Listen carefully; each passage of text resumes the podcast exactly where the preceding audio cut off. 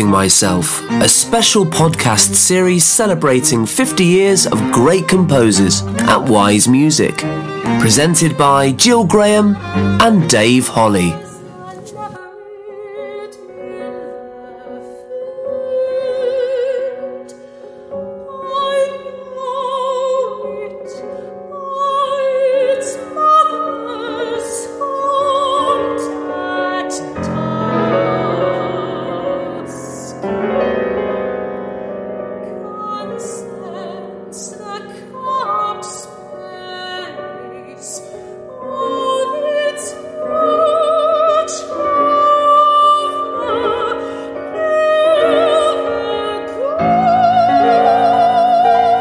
Welcome to Composing Myself. This week, Dave and I are joined by Helen Grime, a brilliant composer who's described as writing as though her music needs to be told.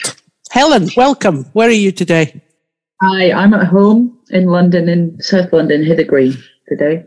Helen, we traditionally start these chats with um, with a question, which is: Do you remember? Can you remember um, the first time you ever were sort of aware and you came across a piece of music that just made you go, wow, I love that, whatever that is. I mean, I. I don't know about the first time, but I've got certain memories of certain pieces of music. I mean, as a child, I was lucky because um, I was sort of surrounded a little bit by um, classical music. My my mother and my grandparents are music teachers, um, and so they they weren't uh, professional musicians, but they they loved classical music, and they, so we we heard it, and particularly. Um, we were based up in Scotland, but a lot of my family were in Wales. So we were often quite long car journeys. And my grandfather used to make tapes for us to listen to, sort of educational, but I didn't think of it like that, you know. Um, so particular pieces of music, and I would have been four or five, that really, really struck. I remember um, Sibelius Violin Concerto, Sibelius Second and Fifth Symphonies.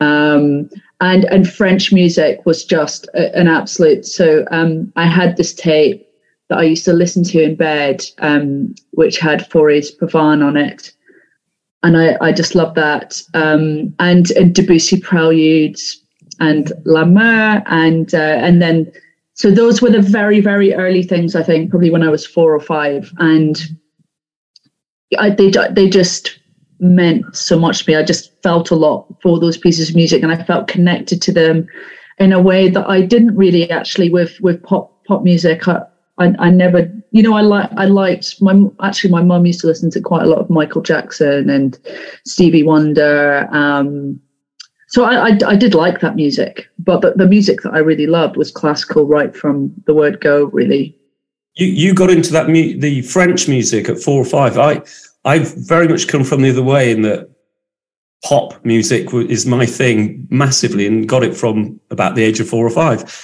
And then really in my 30s, you tr- I tried to find classical music and I tried all sorts of ways, but the way, and, and you, you can try too hard with music. It, it, yeah. it gets you when you're ready for it, I think, music. And it was, it was exactly those French pieces, um, Debussy, uh, Fauré, um, it was oh uh, Erik Satie. Is he French? I don't know whether he's even, but he was sort of in that little pathway. And then yeah. Sibelius was my next one. So yeah. I was developing my thirties to taste you had in when you were. It's just it just when it there's sort of resonance at different times, and it you don't know like. And I wasn't trying, you know. I don't think it was like that. I was trying to get into it. It was just a thing, and I didn't really think about. I didn't really think about it. It just I just felt it. I think actually in the you say about Satie, but when I was small in the eighties, the Satie gymnopédies were like the TV. They were on TV all the time. Like that music was around a lot, wasn't it? It would be yeah. used in um, different, yeah, different like drama series or yeah, incidental music. I mean, I, it's fascinating to learn you came from a musical household, Helen. I think your granddad studied with Grace Williams, did he? Did yeah, I get that right? He did. He was um he went to the Welsh College sort of I suppose when it was quite new really. Yeah. Yeah. castle back then. I think I believe I, I um, and so yeah, he so he kind of went studied there. I'm not quite sure how it worked out, but you know, as you know, there was like the war and all of that kind of thing. So he kind of went back there as a student, as a slightly mature student, I believe, but I might have got, gotten that a little bit wrong. But yeah, he stayed in touch with her for many years, and you know, they have correspondence and letters, and and and actually, sort of, I knew there was that connection, but I didn't know her music that well. But I do have um, various scores and recordings now, and of course. Of course, her music has been very much sort of rediscovered over the last few years. So I suppose that's um, that's to be expected. Really, Yeah. we're hearing a lot more, and there are recordings that we can listen to. Fascinating. Yeah, um, you went to St Mary's Music School, didn't you, up in Edinburgh? I did. Um, I went there just for a year and a bit. There's- Ah. In Edinburgh, there's um, they have this other music school called the City of Edinburgh Music School, which is based within a state school. And there's various ones. There's one in Glasgow. There's one in Aberdeen, and they're kind of connected. Um, so they're sort of it's like a mu- we used to call it a music unit, and so it's based within that school. So you might not be in the music unit and go to that school. And yeah, so I, I went to that for, for some years, and then I went on to St Mary's right before really sort of getting prepared to apply to music colleges. Yeah. So at that point, um, suppose in your sort of late teens, maybe, did you know that you wanted to make music your career in a sense? Yeah, I mean, in my teens, I, I've always had like quite wide interests, and music was always like absolutely central to everything and very important to me. But I loved art, and so I spent a lot of time in the art department and a lot of time in the music department. And I also I had various ideas at points. I wanted to be an archaeologist at some point, and um, so there were changing things, but it just became, I suppose, clear that music was the thing that was most important or uh, most I felt most connected to emotionally, I suppose, uh, than other things. Yeah, and I knew it was something I, I didn't know whether what it would be that I Mm. did music. Composing was something I did. I also played the oboe, and that was important to me. Um, so when I applied to study to do further study, I was applying for oboe, and some places I applied to do se- second study composition, and some places I applied to do joint study. It depends what what what they offered. That's Uh, interesting, isn't it? So it's very much about what was on offer as opposed, and therefore you sort of maybe created a menu of participation for yourself. Was it a bit sort of collaborative like that then? Yeah, I think so. Um, I, I sort of people were telling me, oh, you know, you should you should really do composing. I didn't like being told, you know, you should do this or you should do that. It's like, well, Sure. if I want to try and be an oboist, I'm going to try and be an oboist. Um, so there was kind of there was there was that, but there various people had said, oh, you know, I think you know you've got flair for composition. You should you should sort of thing. Um, and I was like, well, we'll see. Um, so yeah, um, and so I ended up going to the Royal College because they o- offer joint principal study. And I often think now, because now I'm teaching um, in, in the Royal Academy of Music, um, which, yeah, it's, I, I think when I'm teaching my composition students, and none of them do like joint principal study with an instrument, because I don't think you can't actually do that at the academy.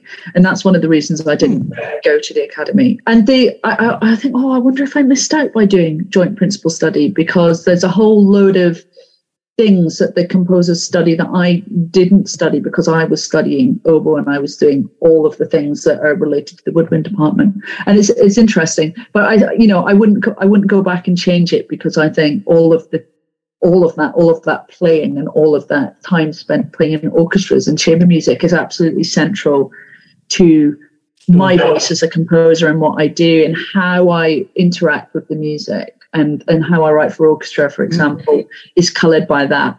And it would be different if I if I'd you know if I hadn't done joint principal study, I maybe might have gone down a slightly different route. Who knows?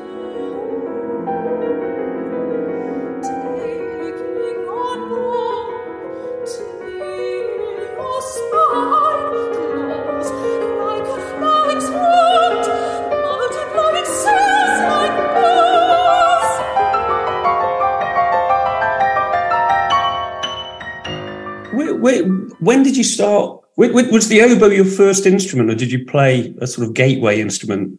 Yeah, I played recorder, and I did do. I did sort of like triple first study until I went. I, the recorder was like quite sort of important for me. I did a lot of recorder stuff, and I did competition. I did like I remember doing. I think I did the Audi Young Musician things. You know, I, I entered things on that. Um, and um and and I played piano as well, but you know that was very much like second, third study or whatever, sort of down the line. I wasn't as good, you know. And, and, and when did you start actually putting tunes together, making making some music yourself?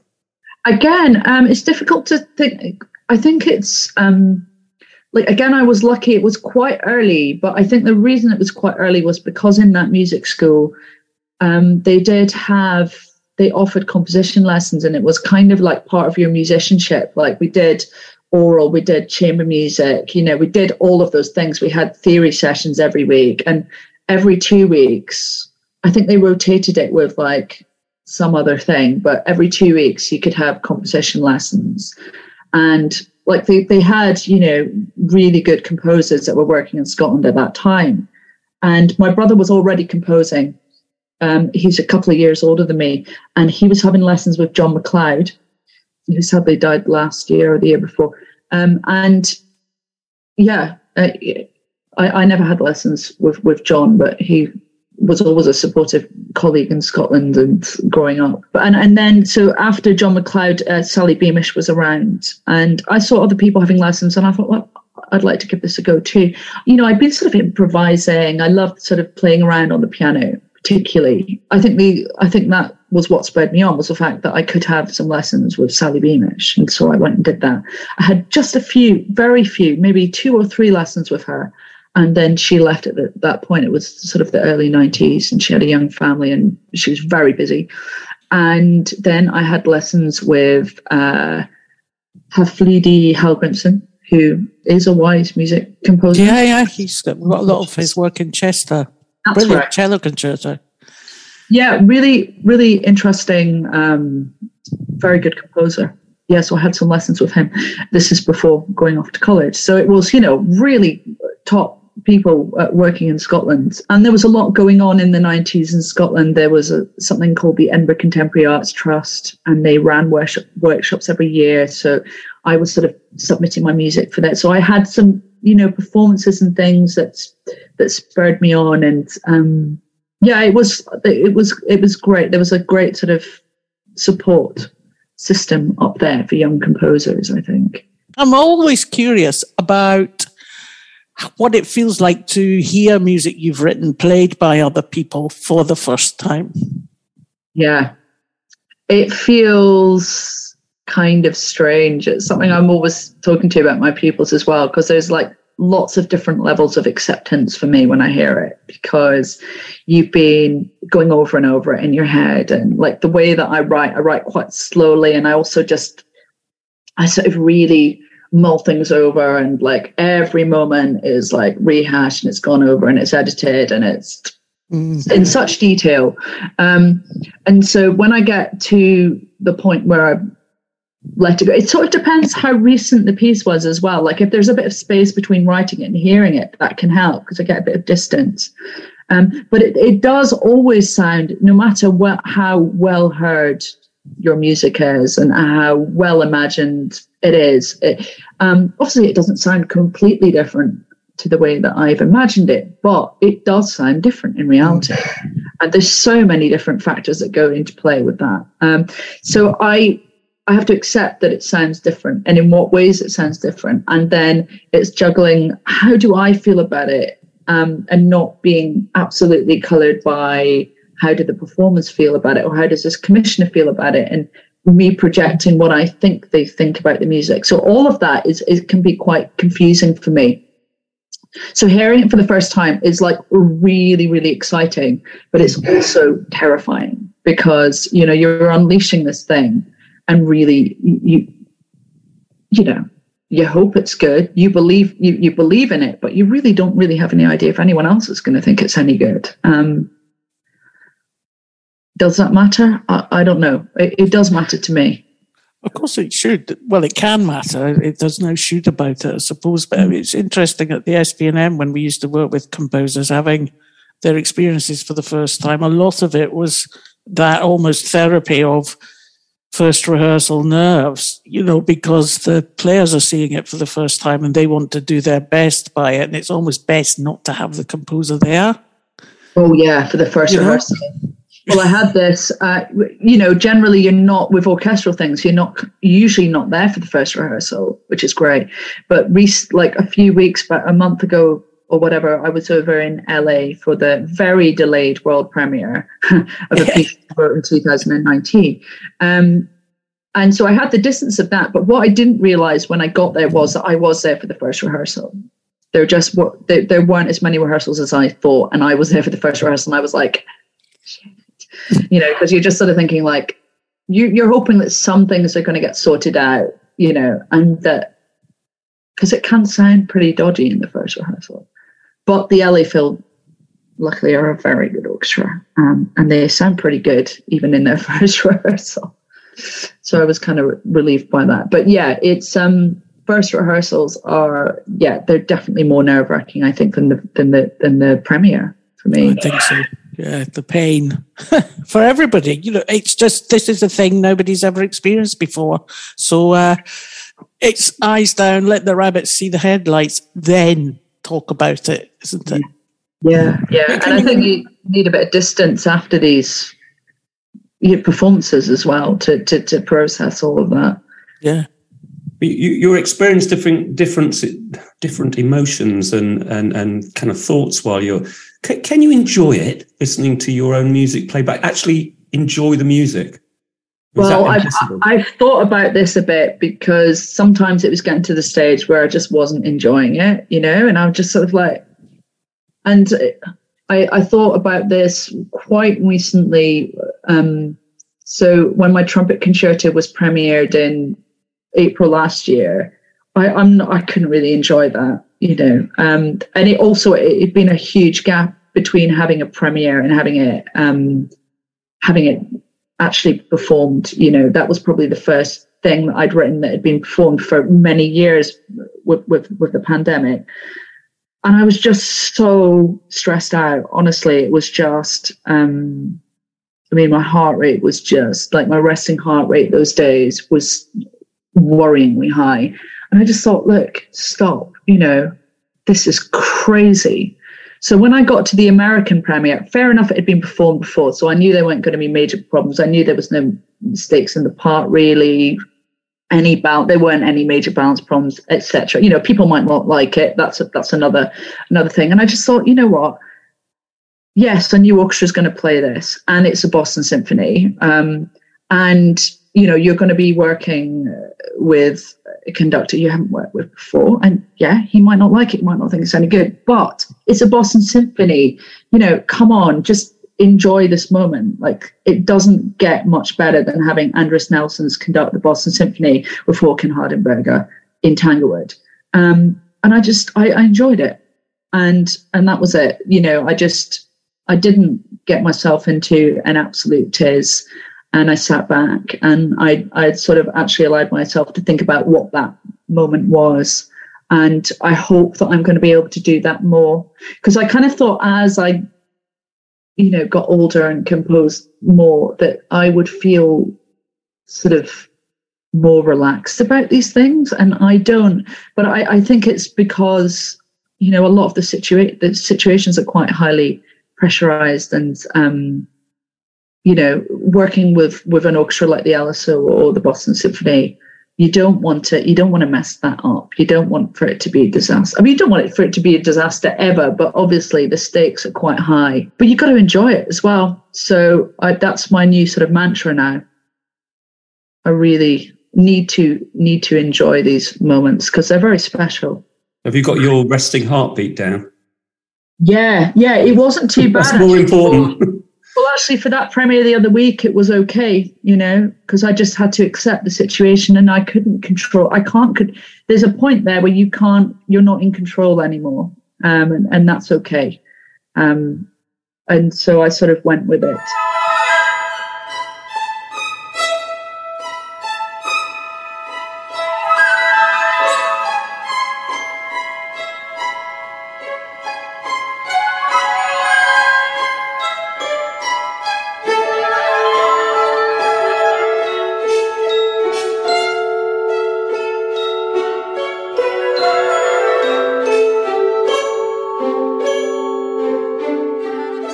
I, I love to hear about the process of how things get made, not, not just in music.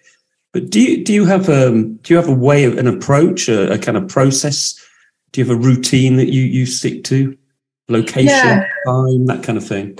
Um, well, I I do, and I work. I'm in I'm in my workroom just now, um, and I sort of work out of the second bedroom. And ideally, I'd love to have a dedicated workspace, and hopefully, at some point, that will happen. Um, I'd love to have a study, but I do like to keep it very consistent. So we do have a studio in the garden, which my husband, the composer Huw Watkins, works out of, and he has his grand piano there. He needs that for practice and so on. And when he's not working there, I could go and work in there, um, but I don't because I just like to keep. I like my things to be where they are, and I like, you know. So I've got like my here, for example, I've got. I don't know if if you can sort of see my keyboard there. Yeah. Keyboard on one side, and then I work at my de- desk, and I can swivel. I've got my swivel chair, and I swivel between them and I have my Clavinova keyboard, which I bought when I was a student at the Royal College of Music, like in my second year, and it's still working. And it's actually coming to its own now because I'm writing a Missa Brevis and it's got an organ button, and the organ button is being used for the first time, which is great. um, so I've got that, and it is quite cramped, and I've got piles of scores, my own scores and other people's scores, and I've got you know sketchbooks and whatnot. Um, and I've got a couple of pictures of paintings of Tanglewood up, up above my desk and uh, various things. Um, and it feels, you know, quite comforting to have those things around me. And I, I like to have my my little comforting objects and things around me as well. Like I've got sort of like my little talismans that I, I look to um, when I'm when I'm working. Um, so yeah, and and I I I I'm regular. I have my day of teaching, which is a Wednesday, but obviously I have other things to do around about teaching um, workshops and seminars and things.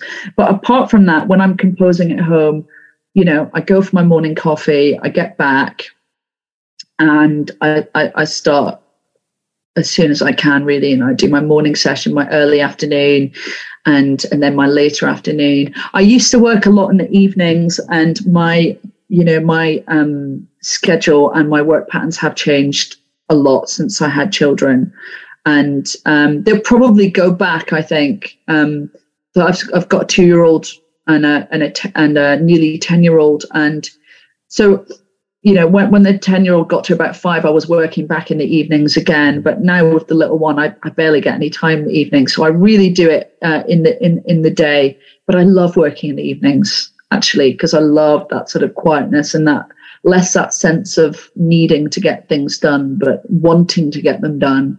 So I'll probably go back to that, but um, hopefully not in too obsessive a way. I used to be quite obsessive about it, and um, In what way obsessive? Well, I was just working all the time, and I wasn't getting any more music done. Uh, you know, I'd work all day, and then I'd work all evening.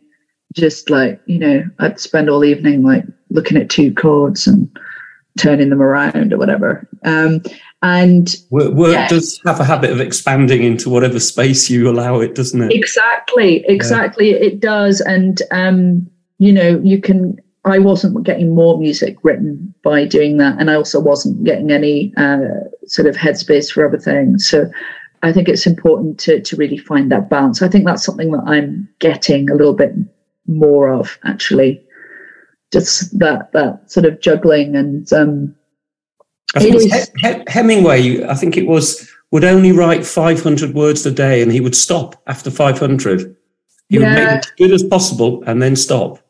So Yeah, there there's stuff left in the be said. tank. You could get on with life. Yeah.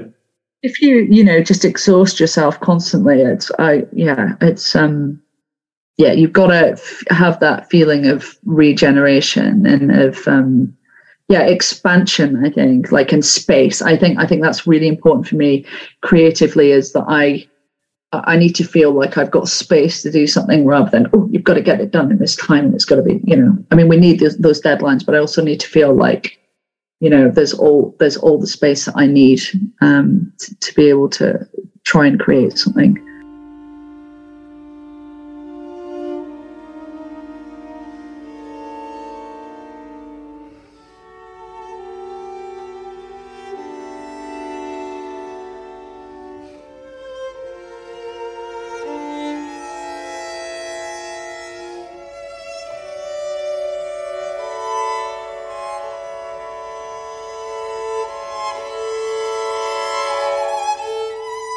You've mentioned Tanglewood a couple of times, Helen. Tell us about your experiences there. Yeah, so um, I was a Could. I be ignorant and ask what Tanglewood is, actually? Yeah, so Tanglewood is yeah. There's there's kind of nothing quite like it over here. Um, it's it's the home of the Boston Symphony in the summer. So basically, when they get to I don't know May or what, whenever whenever the end of the that sort of season, the summer season uh, period begins, they all move to um, Tanglewood, which is a place. There's a little place called Lenox. Um, which is in Massachusetts. So it's like a few hours from Boston, and everyone goes there and they stay in their summer homes. Um, and it's all wrapped up with Koussevitzky, um, who was a music director at the time. And so they have it's it's it's like this sort of massive sort of green space. It's like a theme park kind of for music. Um, weirdly. So they have different concert halls. They have something called the shed, which is an open concert hall. And so there's seating within it, it's open air, but also it's just open onto these huge green spaces. So people go in the summer and they will have picnics, a little bit like Glyndebourne or something, but that you don't have to dress up. And it's um, and so they'll sit on the grass, they'll take their chairs. Um, and so it's been going for a, a long time they've got other concert halls as well and they've they've just done they've developed a lot of new spaces so as well as there being the boston symphony there the boston symphony have something called the tanglewood music center which is directly connected to them and under their uh, the same kind of bracket um, and so it's it's like an educational thing. And so fellows go there every summer on every instrument and some of them are already playing professionally. They might have jobs and others are just maybe finished studying. Um, so uh, sort of people singers they'll have lots of singers and um, musicians so that they have orchestras that are playing and uh, around, usually around six composers they have there. And you have your own studio while you're there and um, so for example when i was there uh, michael gandolfi who still leads the program was there and john harbison who also is a composer um, wonderful composer and uh, visiting composers who were there Sh- um, Shulamit Ran, uh, Augusta Read uh, Thomas. Um, so great, great sort of American composers. They have lots of visiting composers as well. So I went there as a fellow in 2008 to study, and then they they tend to really support the composers or keep connections, and it's there's a real history of that um, going right back. And so Ellen Highstein, who was running the Tanglewood Music Centre. Um, she's very supportive, and so they commissioned me various years to go back. They performed my music, and eventually that led to them co-commissioning a piece with the Boston Symphony in 2019, uh, which it's an orchestral piece called Limina. So. Um, yeah, so it's just it's been a place, and then it was lovely to go back um, after that, you know, it was awful to see them have to be closed uh, for so many years, but it was so great to go back there in 2022. Yeah, it was last year. It feels like so long ago. and I took my little one out there, and my brilliant. parents parents came out, out with me, so that was a lot of fun. So really, it's, it's such a great atmosphere there, and I think that, fantastic, yeah. and I think also that sense of everything that's happening there, there's an educational value to it. You know, whether it's for an audience member, a participant, a composer, whatever. There's just this great feeling of collaboration and spirit about the place. And you're a professor at the academy now, are you not? Yeah. And um, what do you enjoy about teaching? Lot, lots of things. I love that connection with the with uh, the younger generation of composers. I think it keeps me really open to listening and um, finding out new things and, and and staying open to new things and new influences. Um, I love being able to pass on my own um, personal my own personal experience um, to the students um, and also you, you know I, I you know I, I really want to just help help them on on their journey in any way that I can. So, you know, it's not about um, trying to push them in a certain direction, but it's just being part of that that that journey for them and and making it as smooth as as possible and um, you know opening new doors for them if I can, suggesting things to them, um, and I I learn a lot about um, composing through through that teaching and th- and through that interaction with them. I think. So quite a two way street, really. Yeah, yeah, I think it's really important, and it's it's important to feel like I'm giving back. I've been, you know, given so much by other composers as well. So, I think that that that history and that sort of connection and passing that forward is is really important. I think you're in a very special relationship with Ollie Knussen, and you know must have really helped with that because your generosity of spirit, very much like his was. Yeah, I mean, I I feel for them. When I first started teaching in the academy, Ollie was still there, you know, um, and he would come in and and teach the students, and he had such a, a, a wonderful way, as you know, with with teaching and um, working with other musicians and younger musicians as well. Um, and so I, I, feel so much for the students who are now missing that. But mm. it's lovely to be able to, in some way, be able to get some of that across or be able exactly. to take some of that forward and and of course now at the academy they're so lucky to have Hans Abrahamsen who also has that amazing quality um, with the students and generosity of, of spirit as well as being a wonderful composer. He's a, he's a wonderful person as well. Mm. so they're very lucky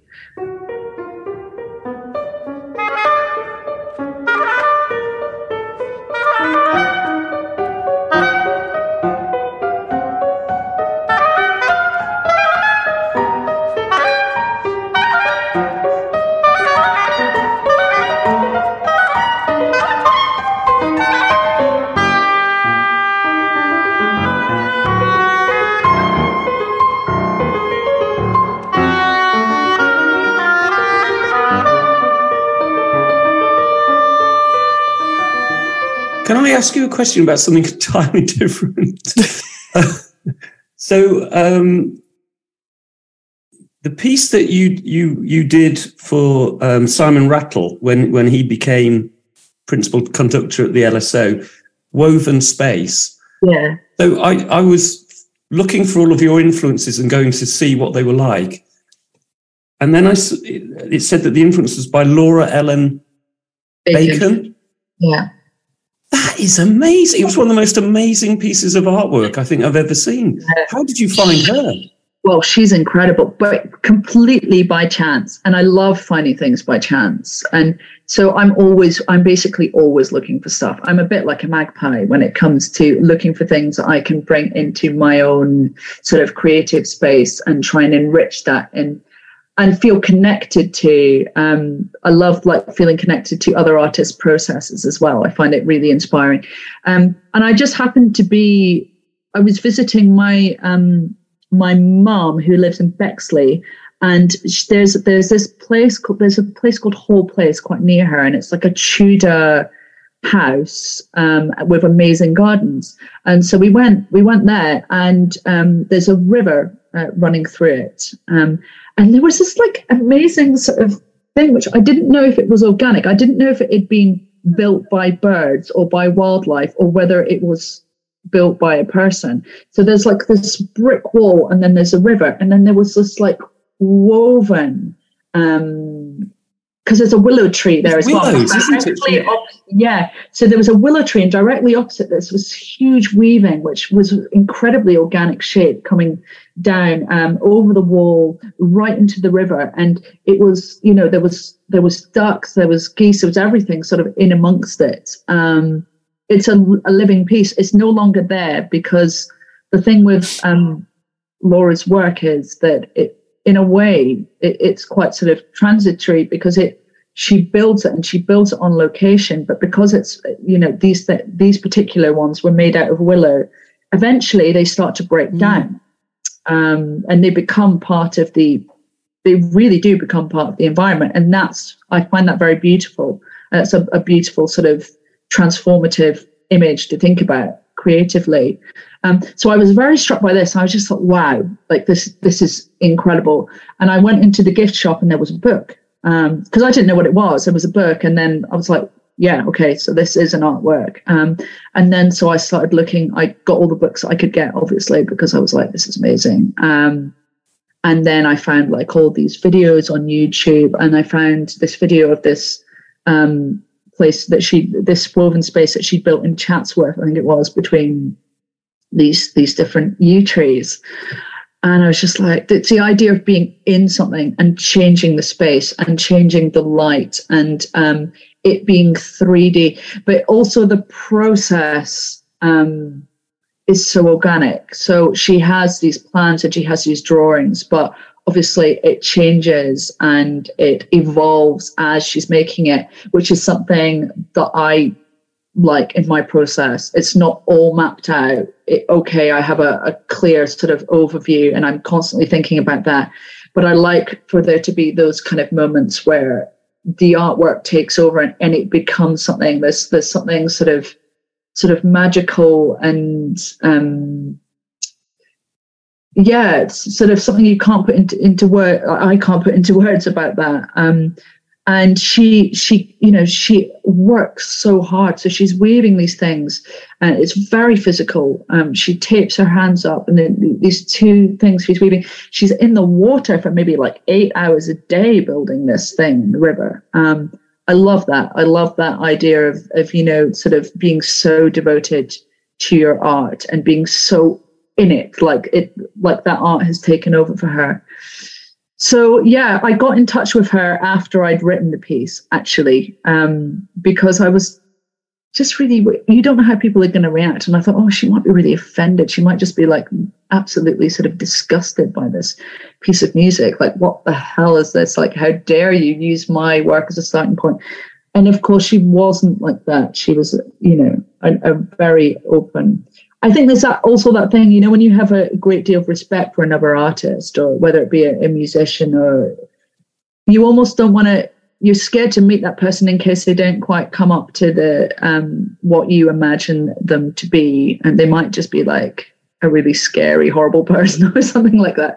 Um, and she was she was wonderful, and um, you know she wanted to come. She immediately she wanted to come. She came to the premiere of the piece. Oh, fantastic! Um, and she's talked about it. She's she's talked about it a lot on her website and in different um, things as well. And she made an artwork for me, which is incredible. It's on our studio, so it's outside, and it's it's changed. Uh, you know, there's birds have been in it, like wasps, different things. It's changing. It's it's started. To, it's changed color. It's starting to break down in various ways, which is really beautiful. Um, yeah, and I, you know, I feel very honoured that she that she that she gave me that, and um, yeah.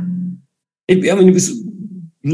I only looked at it on the on the internet, and it was a literal jaw dropping moment. I mean, mm. that is amazing. It was amazing. I couldn't work out what it was. So it, yeah, is it like is it a basket? Then, yeah. Is it a nest? Is it you yeah. know?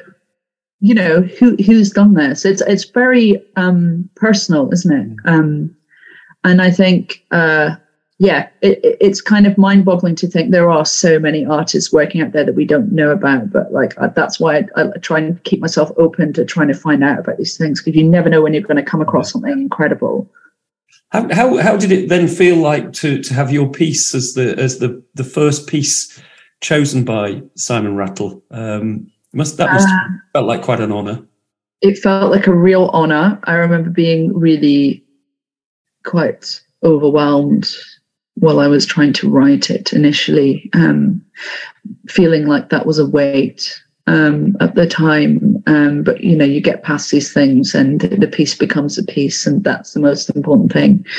Um, it was also quite a kind of challenging um, sort of commission re- remit proposal for that because it was in two halves, not even two halves, two parts. So they wanted a fanfare there. So we actually want a fanfare for the opening concert. And then we want you to develop that into a larger work for later on in the season.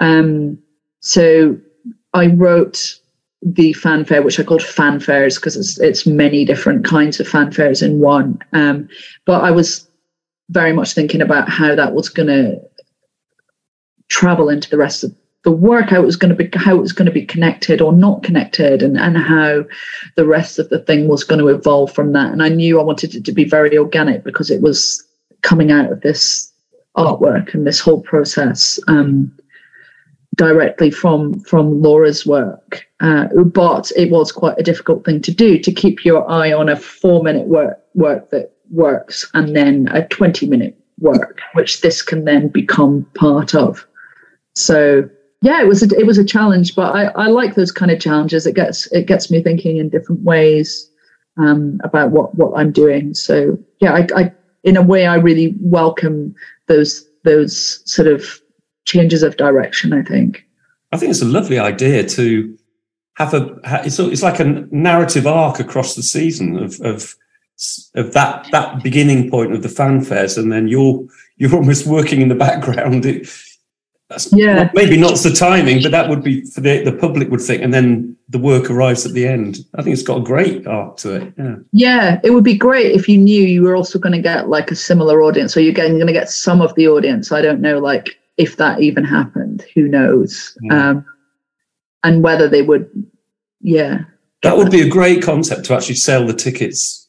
Yeah, yeah. I That's can't remember if it was. It probably was like mentioned in the program and things, but I, I don't. Um, yeah, I can't remember exactly how they sort of build it.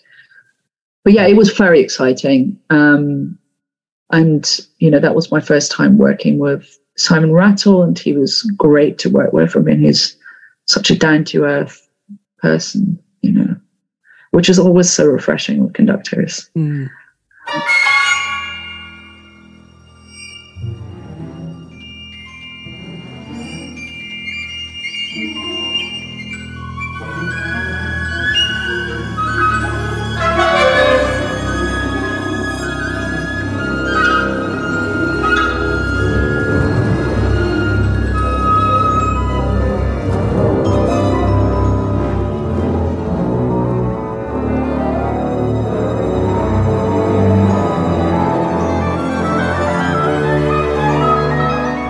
Talked about being inspired by Laura. How do you reach for inspiration, or do you reach for inspiration? You know, it's like Ted Hughes, Elliot Whistler, Eardley.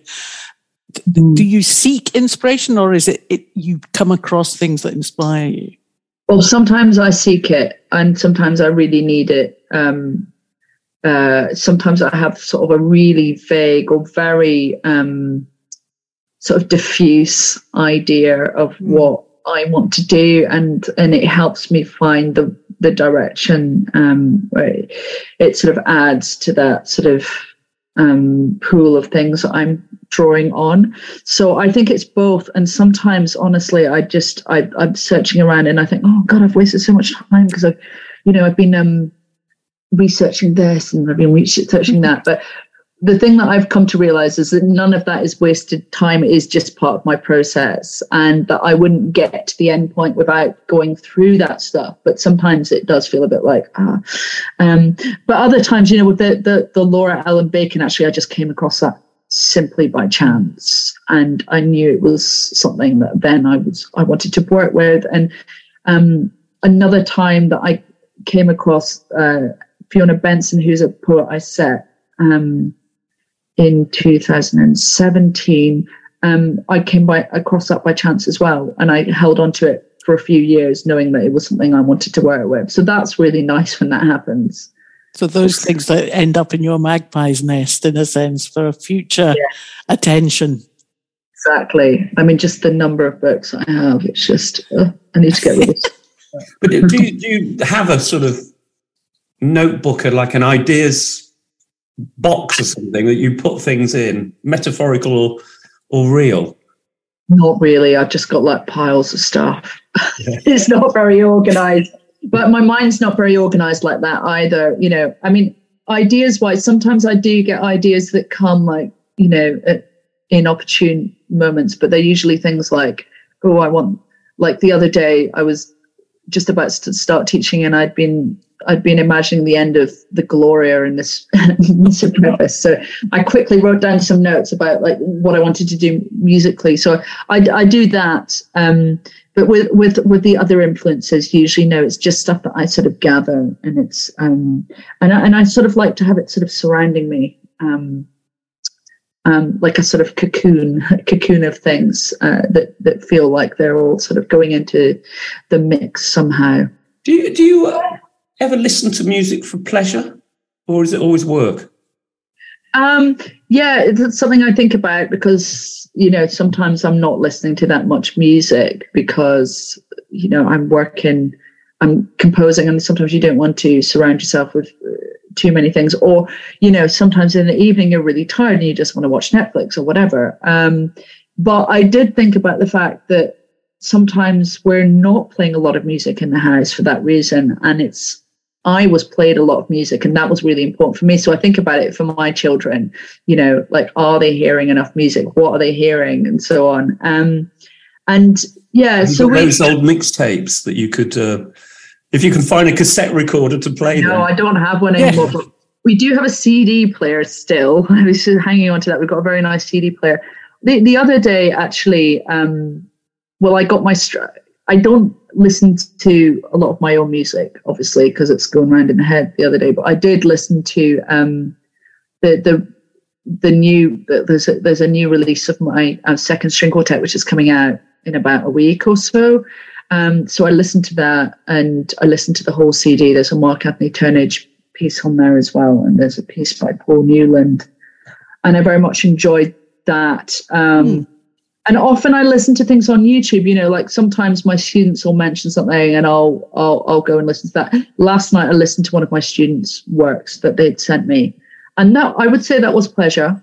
Um, and but yeah, I classical music. I I tend to actually listen to quite a lot. Sort of at Christmas time, I'll put on like a lot of Renaissance music, and not necessarily all uh, religious music, but um yeah i go through I, I go through i go through phases but um i listen to radio 3 when i can when i'm cooking and it i do find sometimes you'll hear something you haven't listened to for ages and you think Mm.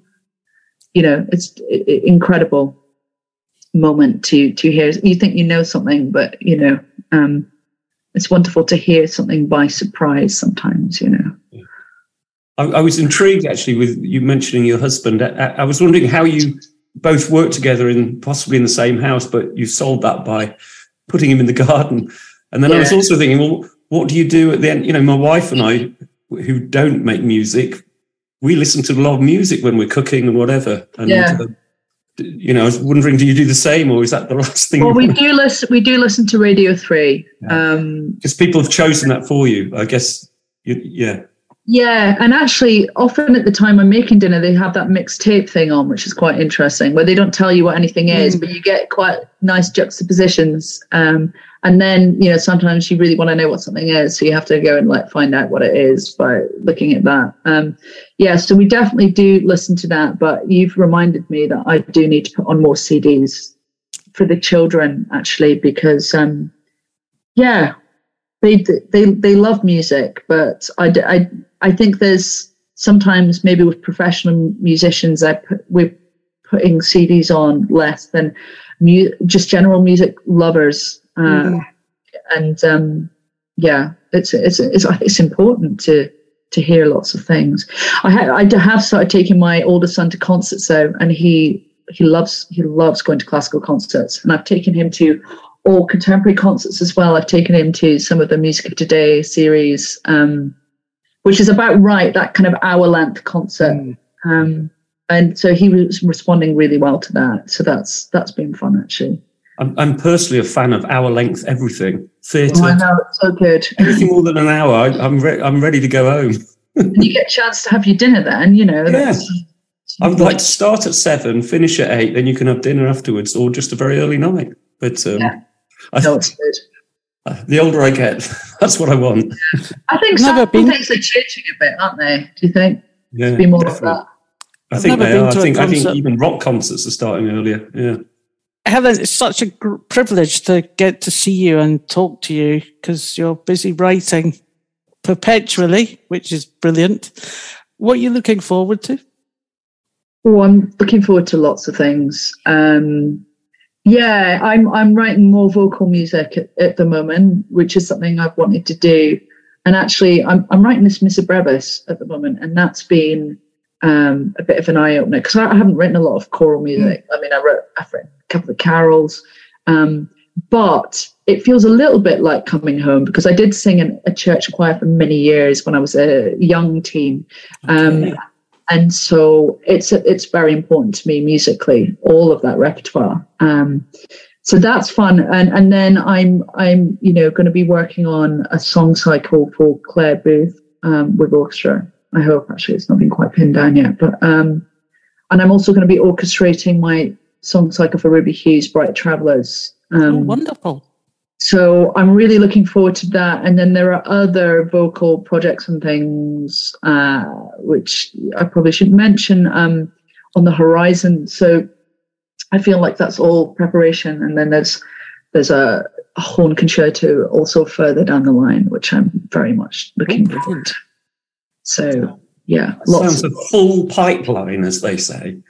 Yeah, it's all a bit floaty at the moment. I think we're like pinning down. Um, I think you know there's been a lot of backlog, hasn't there, Mm. after the whole pandemic with yeah making all of these things fit into seasons and all of that kind of thing. Um, but yeah, I feel really excited about all of that um, again now and possible new directions by working more with the voice and, and with text. Well, it's been lovely talking to you. Um, I've really enjoyed the conversation and thank you very much for your time.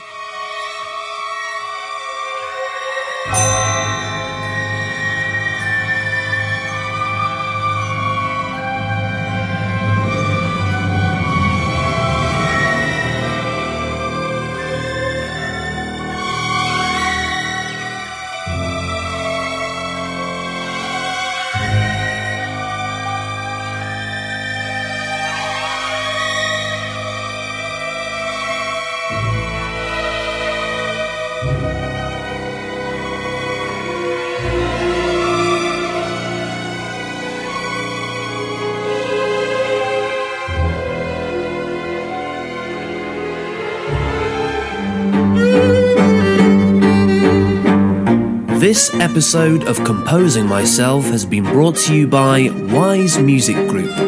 Thanks for listening.